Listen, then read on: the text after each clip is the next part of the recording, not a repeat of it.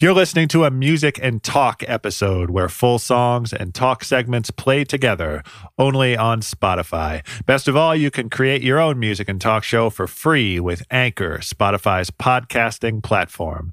Get started at anchor.fm slash music and talk. That's A-N-C-H-O-R dot FM slash M-U-S-I-C-A-N-D-T-A-L-K. A lot of spelling there, but just do it. This episode is brought to you by 20th Century Studios' Kingdom of the Planet of the Apes. As a ruthless king builds his empire at the expense of the remaining human race, a young ape will fight for the future of apes and humans alike. Kingdom of the Planet of the Apes. Enter the kingdom in IMAX this Friday and in theaters everywhere. Get tickets now. This episode is brought to you by Jiffy Lube. Cars can be a big investment, so it's important to take care of them. I once got a car that I started out with 25,000 miles on, I got it to over 200,000 miles because I took care of it. You know how you take care of a car? You take care of the maintenance, the oil, the brakes, all that stuff. And if you don't, you can have a car just completely fall apart. When your car needs maintenance, head to Jiffy Lube. They provide automotive excellence at speed. Get your oil change, brakes checked, tons of other multi care services. It's all done by expertly trained technicians who actually care about taking care of you and your car. Jiffy Lube, car more.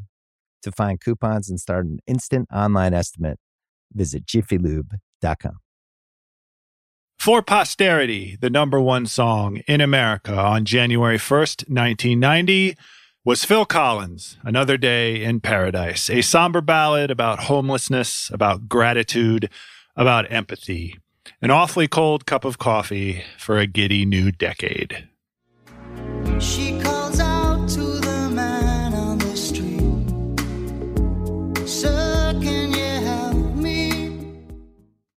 One time I was riding shotgun, driving with my mom, running errands or whatever, listening to the radio. I'm 11 or 12 years old. Like 30% of my memories from this period of my life are my mom driving me around as we listen to the radio. And Another Day in Paradise comes on and she turns to me and says, Robbie, I want you to listen to this song. This is important. You need to appreciate what you have and show kindness and generosity to other people who aren't as lucky. For once, I kept my trap shut and listened to her and listen to Phil. Oh,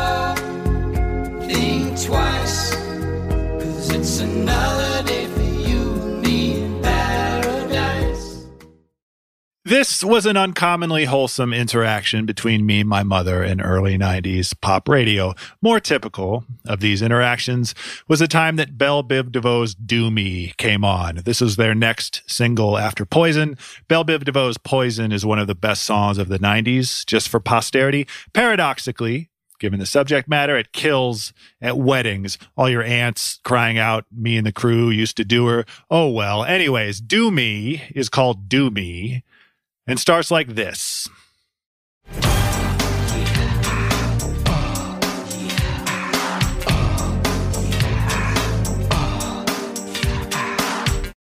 And my mom like slapped the radio off in a panic, just whap, silence in the car for an uncomfortably long time. This was pop radio in the early 90s, a spectrum that stretched from somber empathy to pornography, and somewhere in the middle, closer to pornography than empathy, maybe, but still safely in the middle of the road, there was this.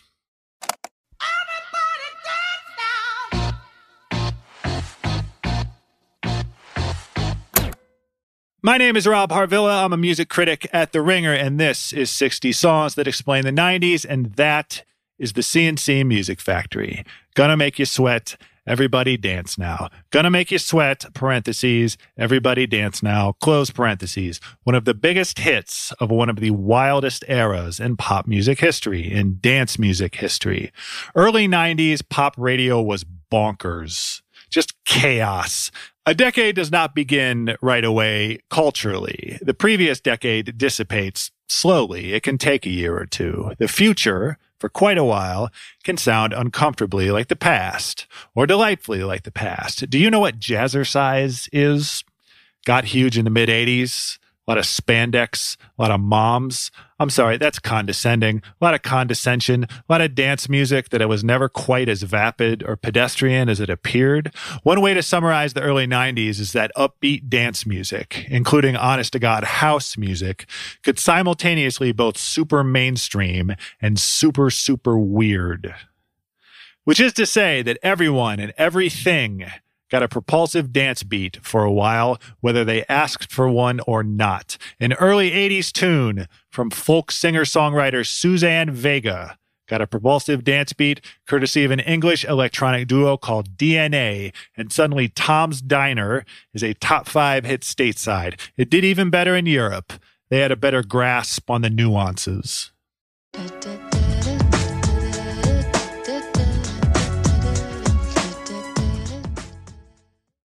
In 1991, country superstar Tammy Wynette got a propulsive dance beat when she hooked up with the much, much, much weirder English electronic duo, the KLF, for a smash pop house remix of the song Justified and Ancient. The KLF's whole deal is way too confusing for me to even begin to summarize here, but just trust me, this was a total jam. They're justified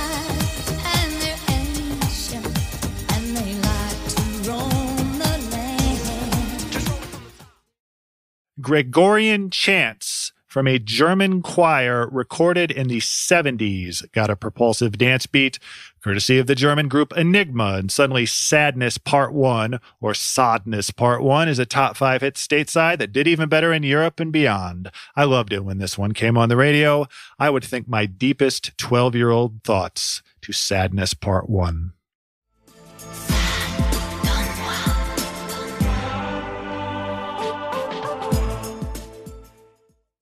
Phil Collins, for the record, reunited with his old prog rock buddies in Genesis and had another big pop hit in 1991 with a very goofy song called I Can't Dance. Chaos. The C+C Music Factory almost made sense by comparison, but there's chaos aplenty here also.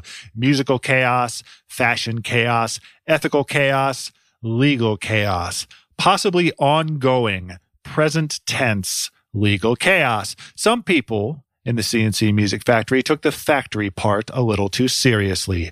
For example, the single most important element of Gonna Make You Sweat, the musician most responsible for it becoming an enduring smash hit, it took her quite a while to get the credit she deserved, to get the proper name recognition, to get named at all, really. I'll give you a hint. It's Martha Wash disco, gospel, house, and radio pop diva extraordinaire. At first, it was not readily apparent to most people that this was Martha Wash's voice. You didn't see her on the album cover. You didn't see her in the video. This is absurd in retrospect. In retrospect, who the hell else could this possibly have been?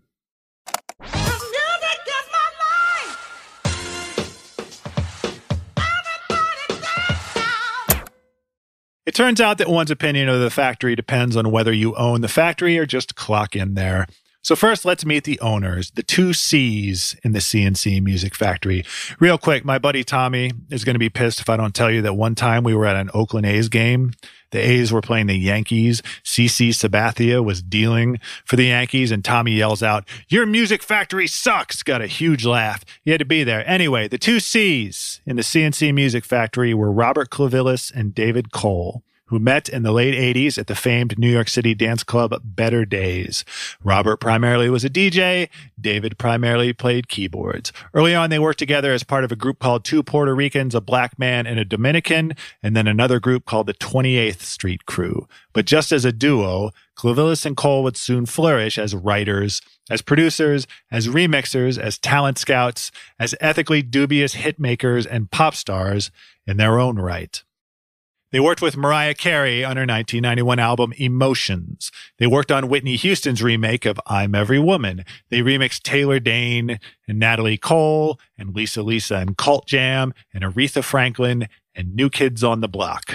They shepherded young pop house and Latin freestyle groups, including one called Seduction and another one called Trilogy. In 2016, Clivillés told Vice that he and Cole first offered Gonna Make You Sweat, the song, to Trilogy, who turned it down. Next thing you know, he and Cole are playing an early version for Sony Columbia superstar music executives Tommy Mottola and Donnie Ienner. And boom, five album deal for the newly christened C+C Music Factory. Gonna Make You Sweat, the album came out the week before Christmas, 1990. Pictured on the cover, Clivillés, Cole, a Liberian singer model actress named Zelma Davis, and a Brooklyn rapper named Freedom Williams.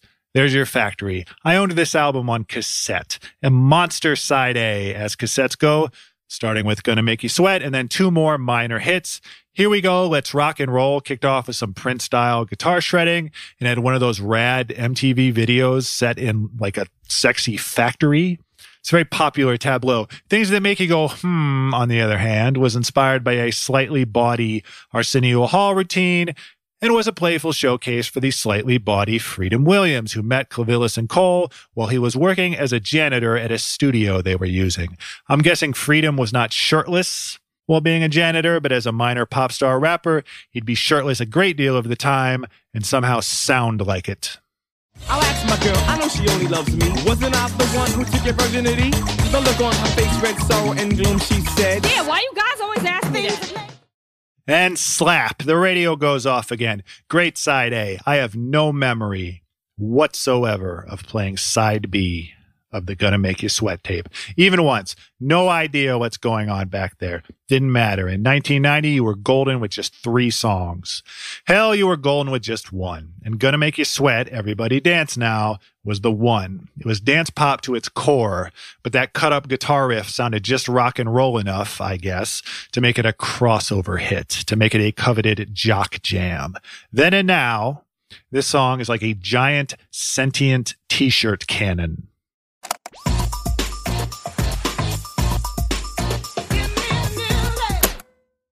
The song hit number one on the Billboard Hot 100 in February 1991. Per Billboard, it was the third biggest song of 91 overall. After Bryan Adams, Everything I Do, parentheses, I Do It For You, close parentheses, and Color Me Badd, I Wanna Sex You Up. Slap. Almost more importantly, Gonna Make You Sweat was the music cue for the single funniest Simpsons joke in history, also involving a sexy factory. We work hard, we play hard. I was shooting pool at my college's student union once, and that episode was on TV, and a room full of people busted out laughing. It is hard to do. It is legitimately a profound artistic achievement to create a song whose first 10 seconds are immediately a punchline, almost without accompaniment, to craft a hook with that much personality, that much cultural weight. That's not a joke on them. That's a joke they're in on, not to mention financially compensated for.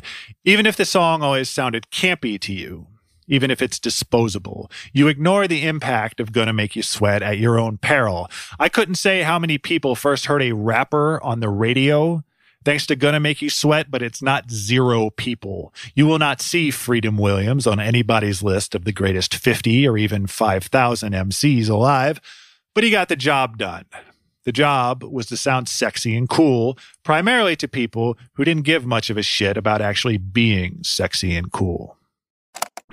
And I'm here to combine beats and lyrics to make you shake your pants, take a chance. Come on and dance. One of my core beliefs is that any song that rhymes pants with dance is automatically good. I don't make the rules. Okay, I made this one, but I stand by it. Guys, grab a girl, don't wait, make a twirl. It's your world and I'm. Trying to get a nut to move your butt. I have no such position on rhyming nuts with butt. It depends. Let's leave it at that. So the C+C Music Factory are pop stars now. They anchor an entire 1992 episode of the spunky hit NBC sitcom Blossom, starring Mayim Bialik as Blossom. Do not read Mayim Bialik's parenting book. In this episode, Blossom and her best friend Six want tickets to a C+C Music Factory concert, so they camp out overnight for them. That used to be a thing. Three members of the real life C+C Music Factory pop by. Not Freedom Williams. Maybe they told him he had to wear a shirt and he refused to appear on camera. Instead, his bandmates explain to Blossom that they're there to give front row seats to the people who got the lousiest tickets. That wasn't a thing at all. But Blossom and Six do get to dance to things that make you go, hmm, with the band. Blossom took place in a whimsical alternative sitcom universe, so sure, that's a thing. At the 1992 edition of the American Music Awards, a sort of sub Grammys that also take place in a whimsical alternate universe, the C+C Music Factory are the night's big winners, snagging five awards, including Best Dance Song for Gonna Make You Sweat and Favorite Pop slash Rock Band slash Duo slash Group. They are presented with the award for Favorite Dance New Artist by none other than Naughty by Nature, who opened the envelope with like a machete. My mom asked me point blank what the Naughty by Nature song OPP really stood for. Can you imagine? I had no choice. I said it stood for other people's privates. No one is arguing I handled this well. I thought that would soften the blow. It did not. Silence. C+C Music Factory take the stage and take the trophy from Naughty by Nature. And then a very strange thing happens, which is that David Cole, after thanking God, says this. I really am deeply grateful to you all for believing in us and not uh, falling prey to, to this whole lip syncing thing, because we are not a lip sync group. We are for real 100%. And Miss Zelma right here can sing. And then Zelma sings into the microphone at the podium where her group is receiving one of five awards, all basically for a song on which officially she sings. This leads one to recall another strange award show incident when the C+C Music Factory were accepting the trophy for Best Dance Video at the 1991 MTV Video Music Awards, and Zelma thanked MTV, quote, for showing that I can sing and I am talented, end quote. What is going on here?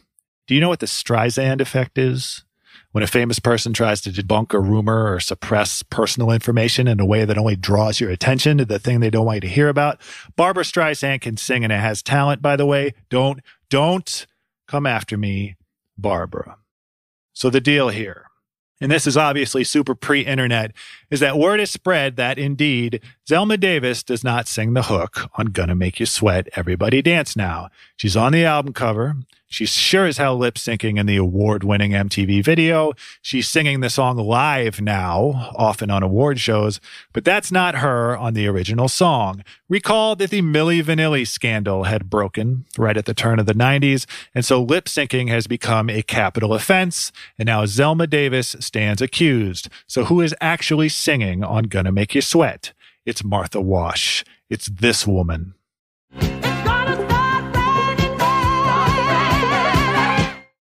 Martha Wash was from San Francisco. She grew up singing gospel in her early 20s. Back in the mid 70s, she auditioned to be a backup singer for the disco star Sylvester. She got the gig, as did her friend and fellow gospel singer Izora Armstead. They were on their way. Soon, Martha and Izora broke out as a duo, first under the name Two Tons of Fun, then as the Weather Girls, whose big hit, indeed, was the campiest song possible, played as straight as humanly possible. It's raining men. Hallelujah, it's raining men. Amen. Fantastic. They sang backup on Bob Seger's Like a Rock. They sang backup on Aretha Franklin's Freeway of Love. Martha Wash had the range and already had a fascinating career when she first met David Cole, who was the musical director and piano player for the Weather Girls for a while. Now, of course, David is a budding producer and pop star, and Martha starts singing demos for him as he's churning out hits for his various projects and schemes. Incredibly, Gonna Make You Sweat is not the first time Martha Wash didn't immediately get credit for a big Clivillés and Cole hit. You're My One and Only True Love parentheses, You're My One and Only, close parentheses, True Love, was a big hit in 1989 for the trio Seduction, which did not include Martha Wash, even though Martha Wash sang almost all of it.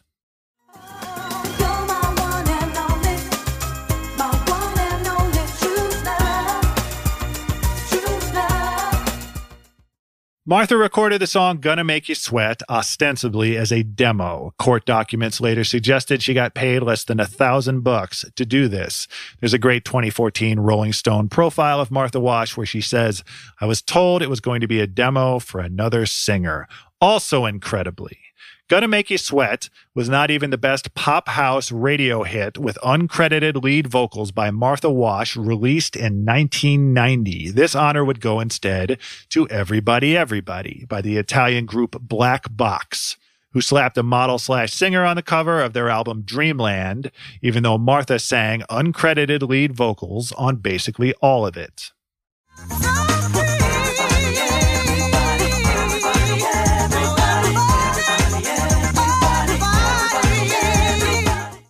I was a bit of a sad loner in junior high as a 12 year old or whatever. Everyone was. I understand that now. I was not aware of that.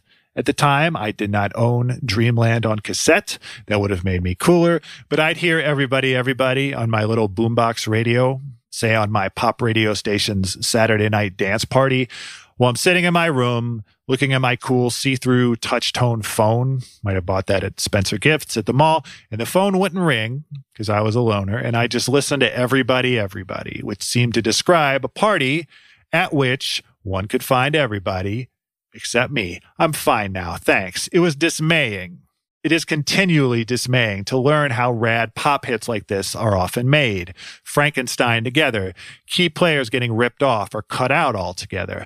I did own the Technotronic cassette, Pump Up the Jam. Technotronic were from Belgium, and they put a model on the cover also, though that whole deal wasn't as acrimonious. If you want maximum Frankenstein pop hit chaos, The Power by the German group Snap has a genesis convoluted enough to sustain a 15 minute read Cuepoint article on Medium that I highly recommend, even if it requires a flowchart. What with all the samples, the wrappers, the new versions. Shout out Chill Rob G.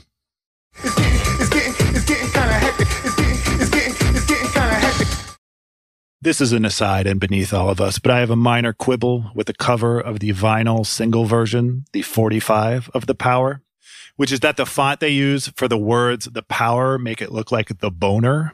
It's a typographical issue. The P and the O are so close together that it looks like a B, and then the W in power is kind of cut off, so it looks like an N. I had not previously meditated on how similar the words power and boner could be visually really makes you think. I'm not the first person to point this out, but I am the most amused by it. This is the stupidest thing that I've ever burn it, that, that, bu- bu- burn it, that.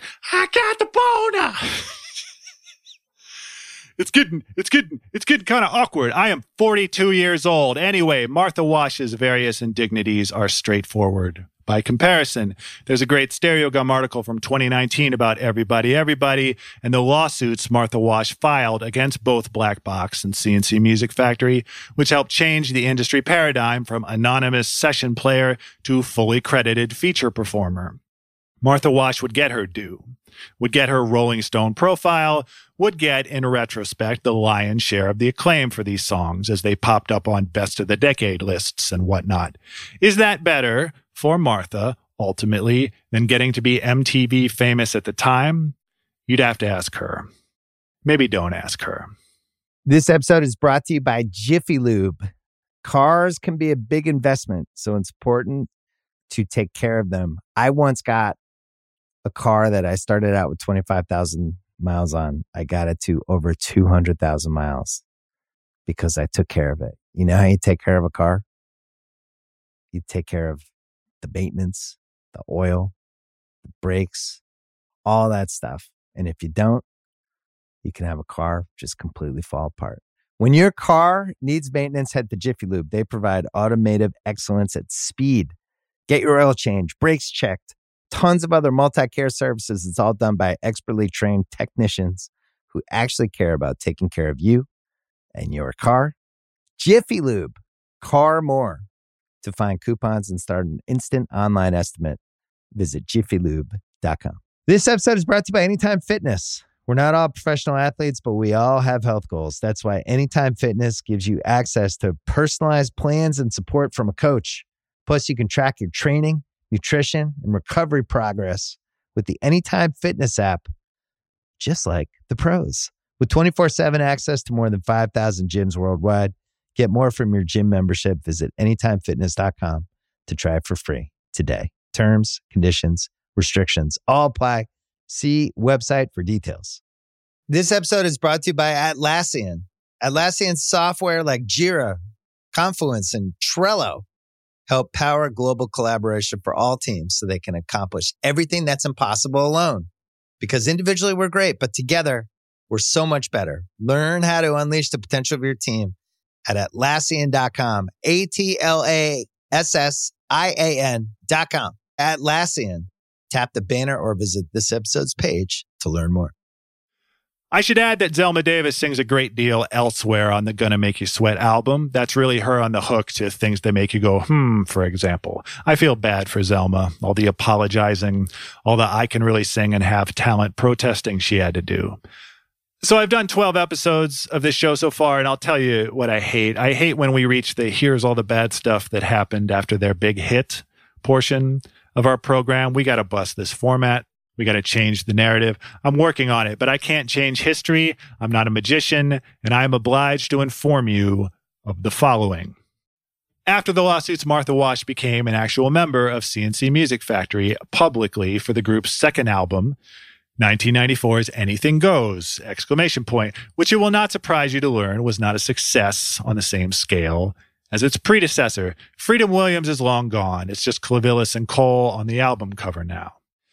The lead single was called Do You Want to Get Funky? question mark and featured Martha Wash and Zelma Davis and Trilogy. I have heard Do You Want to Get Funky in full exactly once in my life. Caught it on MTV. I've listened to this song once, and yet my brain took the liberty of committing to memory a few bars from the rapper they got to replace Freedom Williams. Specifically, these bars. I got the power to freak it more than an hour. With so much mad funk, I need a shower. I got the power to freak it more than an hour. With so much mad funk, I need a shower. This pops into my head, let's say six times a year. Doesn't happen often, but it happens consistently. This is not part of the bad stuff that happened, unfortunately. David Cole died in 1995 of complications from spinal meningitis. Robert Clivillés kept the C+C Music Factory name alive, or tried to, but per that 2016 Vice article, Freedom Williams swooped in to trademark the name in 2005 and went on to tour as C+C Music Factory. The Vice article includes a flyer for the Gonna Make Australia Sweat tour. I'm sorry I missed that. At least back then, Clivillés was mulling over legal action. Is it fun, ultimately, to explore the sordid and Machiavellian and often quite tragic histories of frivolous pop songs like this? Are we better off not knowing?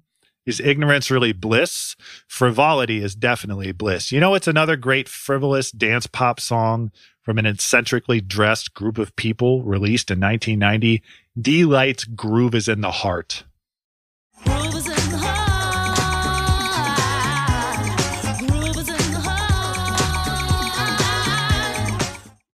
At junior high dances, I just walk the perimeter of the dance floor in the gym, being way too nervous to approach any girls, to the tune of Groove is in the Heart. Deee-Lite played Saturday Night Live, and I still remember the way Roseanne Barr, who was hosting that episode, said Deee-Lite in a very blithe Roseanne Barr sort of way. They didn't even play Grooves in the Heart on SNL because they had integrity. But to this day, on Twitter or Slack or whatever, to express happiness, to express delight when my sports team wins or whatever, I often just drop in a link to the Groove is in the Heart video. I bet that song, and Deee-Lite as a whole, has a fascinating, sordid, Machiavellian, and maybe even tragic history. Let's not find out.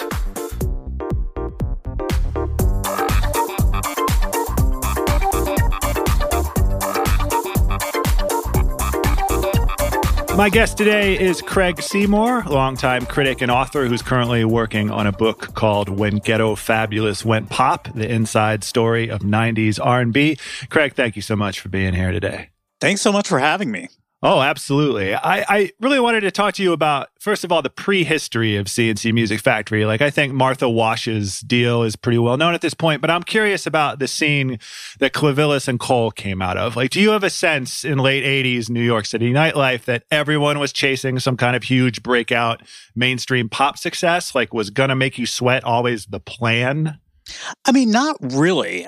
I was there. I mean, I used to in the late '80s. I was in New York. I was, you know, going to all the clubs, and I was part of the scene. And it was all very much kind of like um, freestyle. And then it kind of sl- transitioned into house.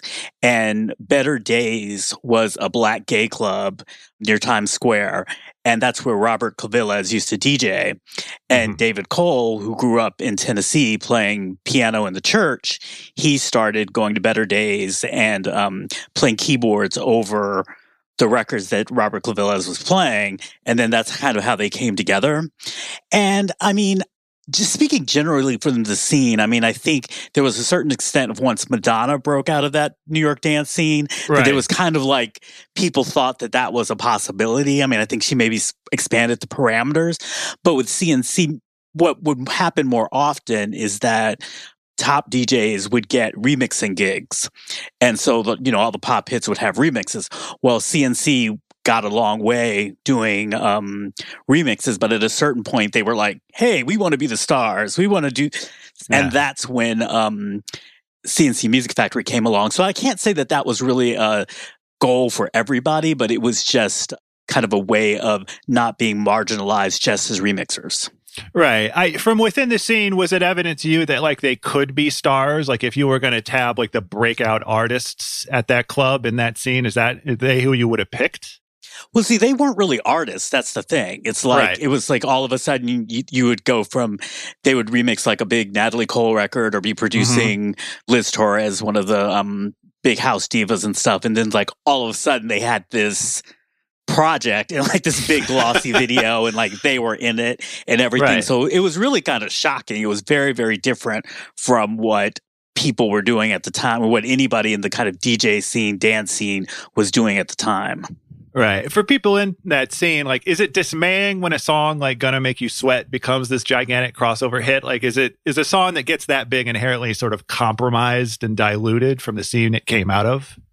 I mean, not re- in some cases, yes, in some cases, no. I mean, that song always was coming from that pop hip house sort of Mhm. thing. And hip house, you know, it always been big, like in Jersey. Queen Latifah had a hip house song on her first album, um, Coming to My House, and things like that. So that was kind of within that lane. And then the other thing is that um, when a record like Gonna Make You Sweat came out, you know, it would come out with a billion remixes. And Right. so it was like the underground dance community would be kind of served by one of those remixes. And there were a lot of times, because I always went, you know, mostly went out to clubs and just listened to club music. There were a lot of times like I would hear a song on the radio and wouldn't even recognize that that was like a song Right. that I knew and was like a big song. So, I mean, the big surprise with that record, I think, was seeing the way it was visualized in the, you know, in the video and when Yeah. seeing it on MTV. And it was so stylized and so it's just so different. Um, and it seemed to have a budget where most dance stuff at the time really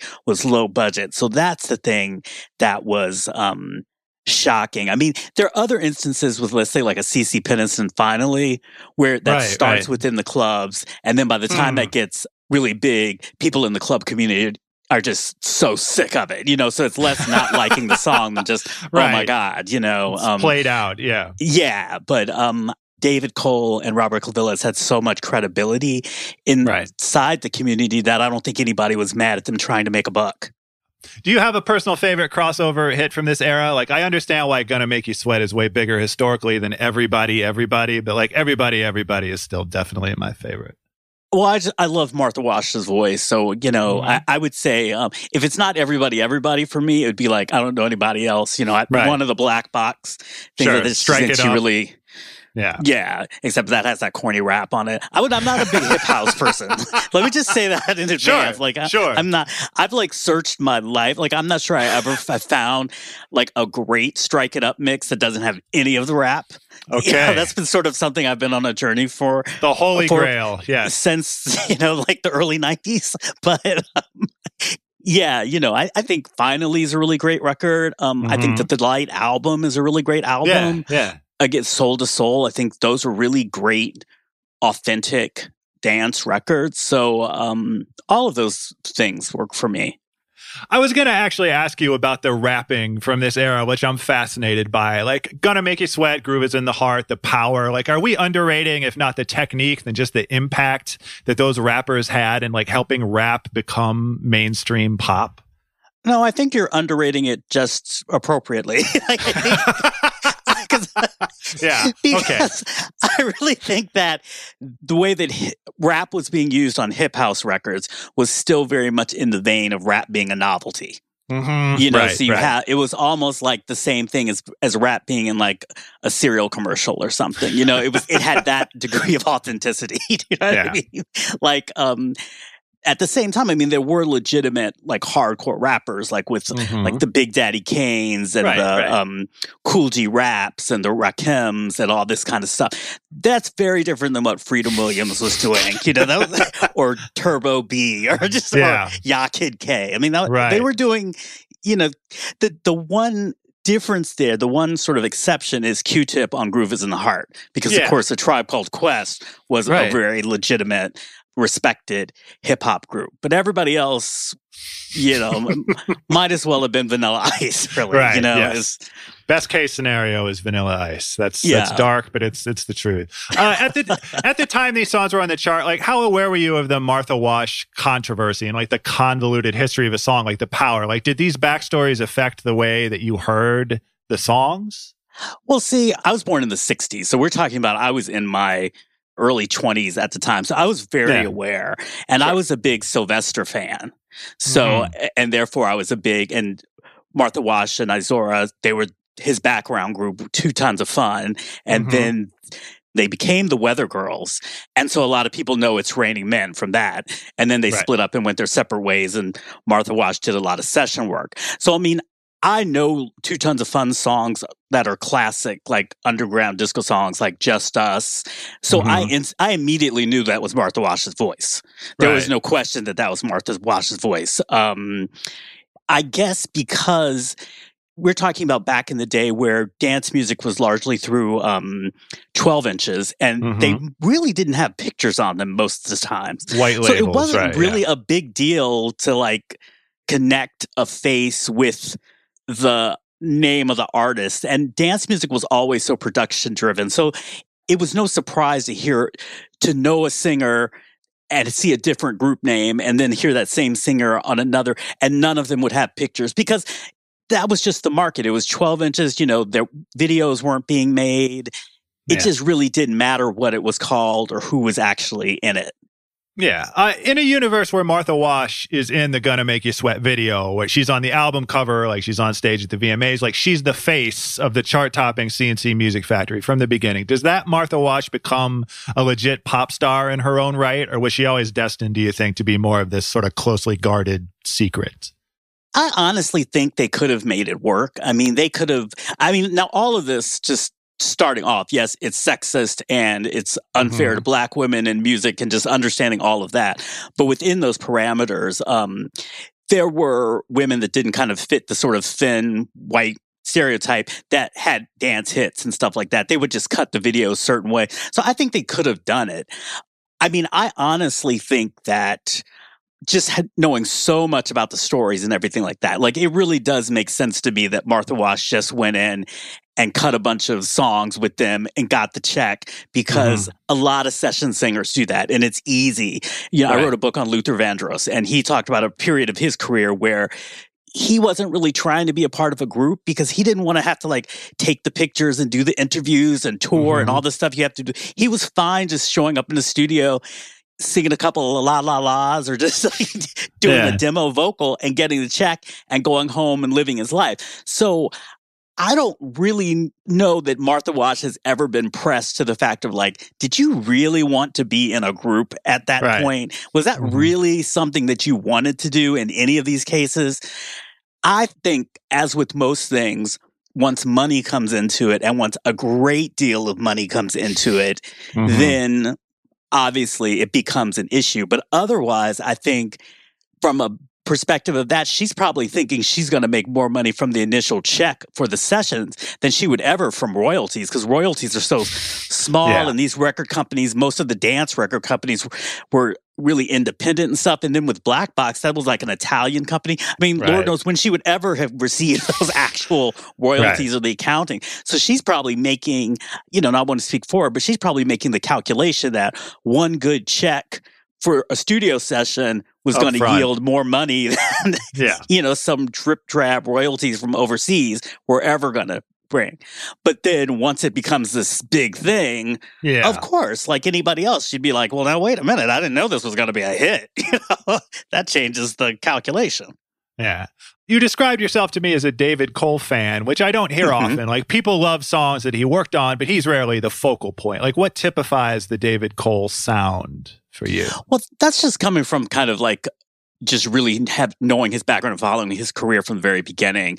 Yeah. And uh, he had a record in 88, his own, just a solo record called Take My Breath Away, where he sings and he plays piano. And I think what's so great about David Cole is just that he really represents authentic house music and where it came from. You know, he grew up playing piano in the church Mm. and house music has that kind of um, church type feel in the sense of the way people took to it. It almost like, you know, you'd go to house clubs and a great house party and it almost would have a revival like feel and people Right. would be kind of spiritually nurtured by this Yeah. kind of music. So David had all of that. But the other interesting thing about David is that like let's say a Mariah Carey record, right? You would think when he started to work with Mariah, when he and Robert Clivillés started working with Mariah, you would think that that would really be a kind of pop thing, but he would always kind of put in little touches that the dance community would know. It ultimately got Hmm. him in trouble because it got him sued a couple of times. But for example, Too authentic. yeah, yeah, but like on Make It Happen, anybody that knows Alicia Myers, I want to thank you, instantly knew that that's what was being evoked on Hmm. the album version of that song. And so, you know, it's almost like knowing a secret. So to be a part of the dance music community and you hear this song by this big pop artist done by Cole and and you know that they're Yeah. kind of speaking to you in this one melodic way. And the remix of Make It Happen that they did has the melody line from Dr. Love, which is a huge song by a group called First Choice, which is a huge underground dance record. So just having being able to work with these big acts, but to always have these kind of touches that nodded to the um, underground dance community, that's just something I've always admired. Yeah. Uh, Craig, this has been awesome. Thank you so much for being here, man. Sure. Thanks very much to our guest, Craig Seymour. Thanks to our producers, Justin Sayles and Isaac Lee. And thanks to you, as always, for listening. And now, without further ado, here's the C+C Music Factory with Gonna Make You Sweat. Everybody dance now. We'll see you next time.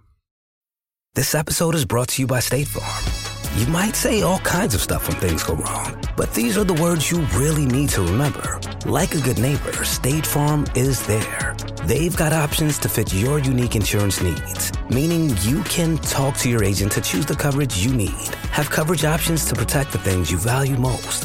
File a claim right on the State Farm mobile app and even reach a real person when you need to talk to someone.